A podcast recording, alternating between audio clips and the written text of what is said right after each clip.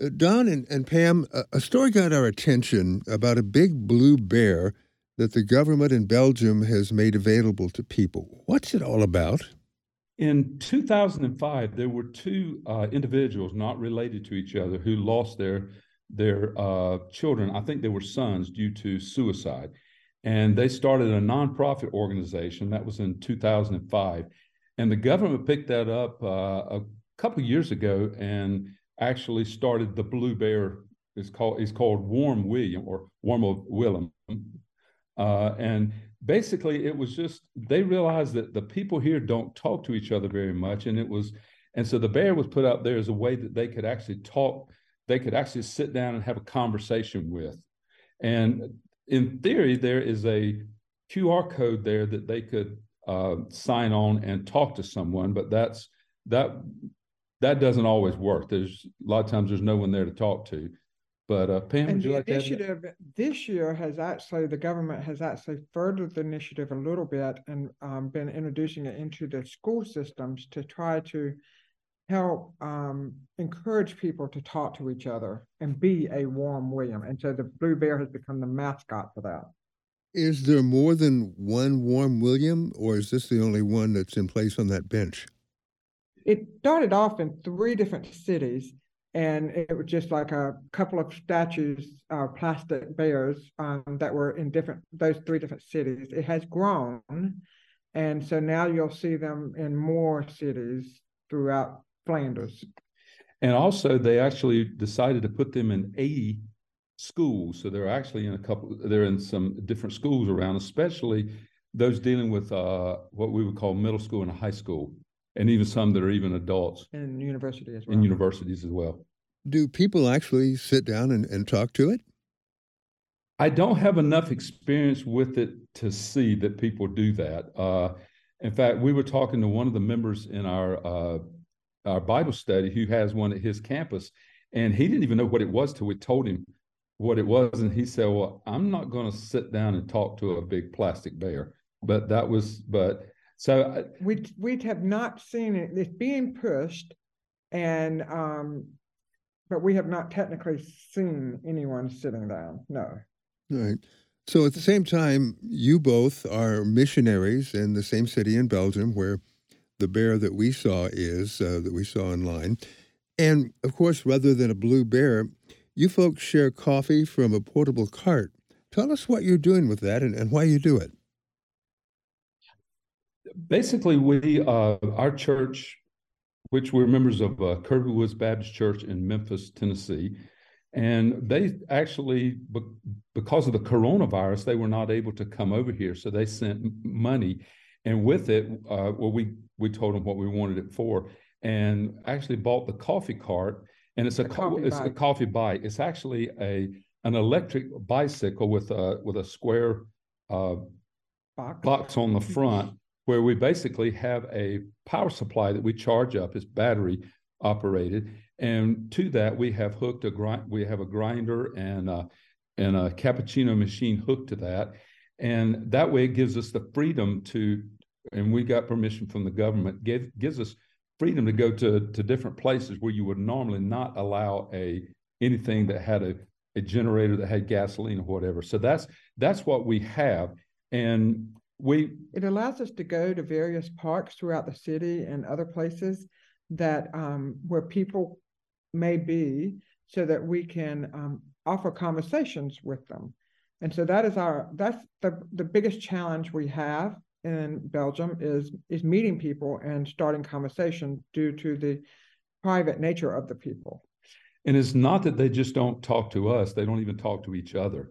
Uh, it's just they very much respect other people's privacy to the point that they don't speak to others and uh, and they don't speak to to us. Now, what we did is by the coffee cart. What we normally do, we tried a variety of different things, but we we finally uh, started saying that uh, you know we're believers in God and we believe that we should love the Lord our God with all our heart, mind, and soul, and also love our neighbor as ourselves. And by doing this, this was our way of, of showing love to the community. That way, they were not looking for the hook. We went ahead and told them why we were there.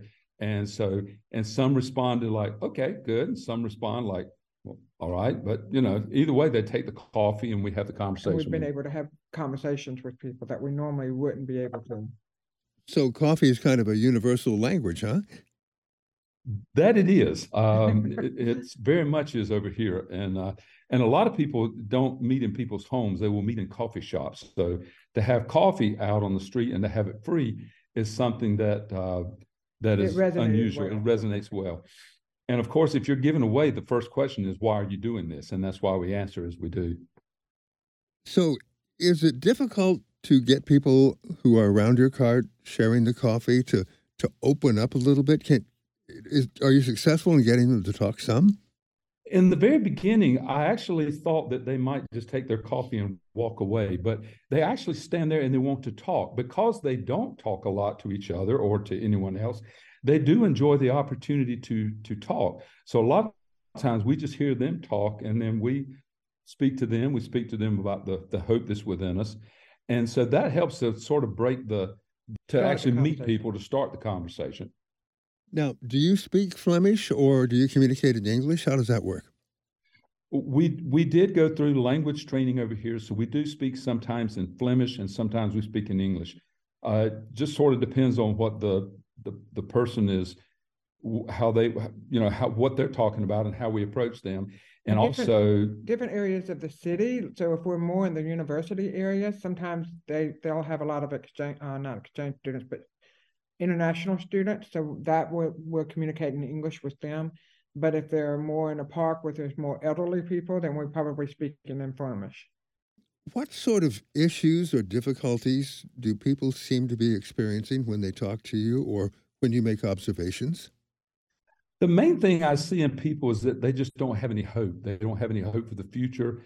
They don't really have any hope for what's going on today. They they they measure themselves according to the world standards of success and health, and that's I I guess that's probably the primary thing we find is that they just don't seem to have any hope. When it comes to uh, offering answers to people, uh, are you able to turn the conversation to Jesus now and then? We are, and some will some will respond to it, some will not. Some will uh, will change the subject. Some will want to talk more. Belgium was primarily a Catholic country, so they so for them to reject the to re, since they've rejected the church, they basically rejected the only expression of God that they knew, and so it's to and a lot of them have never actually met a believer before, so that to them is is very uh, very different. We find it especially with the um, more university age, they're open to speaking about spiritual things, um, not just about Jesus, but about all religions.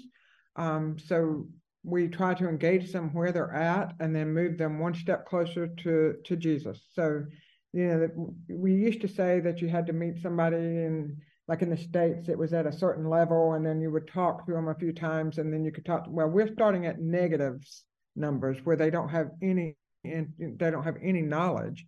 It's not that they're not interested or they're just they don't have any knowledge. So um, we're we're trying to make well we're trying to tell them who we are and show them what we believe, and then hopefully they will be interested and want to talk more. And some have, and some haven't.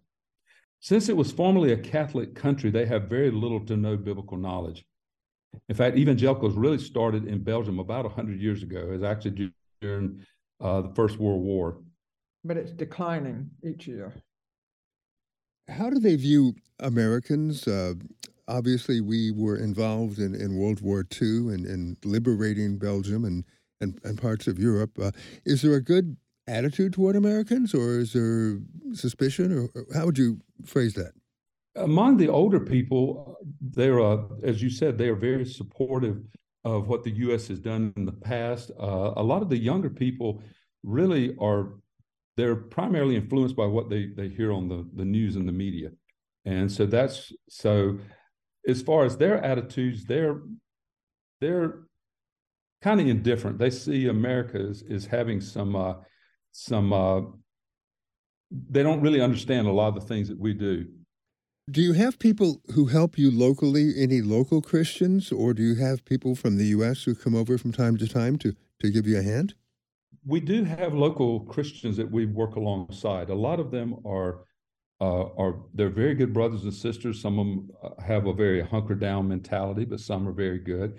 And we do have volunteers that come over. The the one time a year when people seem to be most open is during the Ghent Festival, was which is about a, a two week holiday in the middle of the uh, the middle of the summer.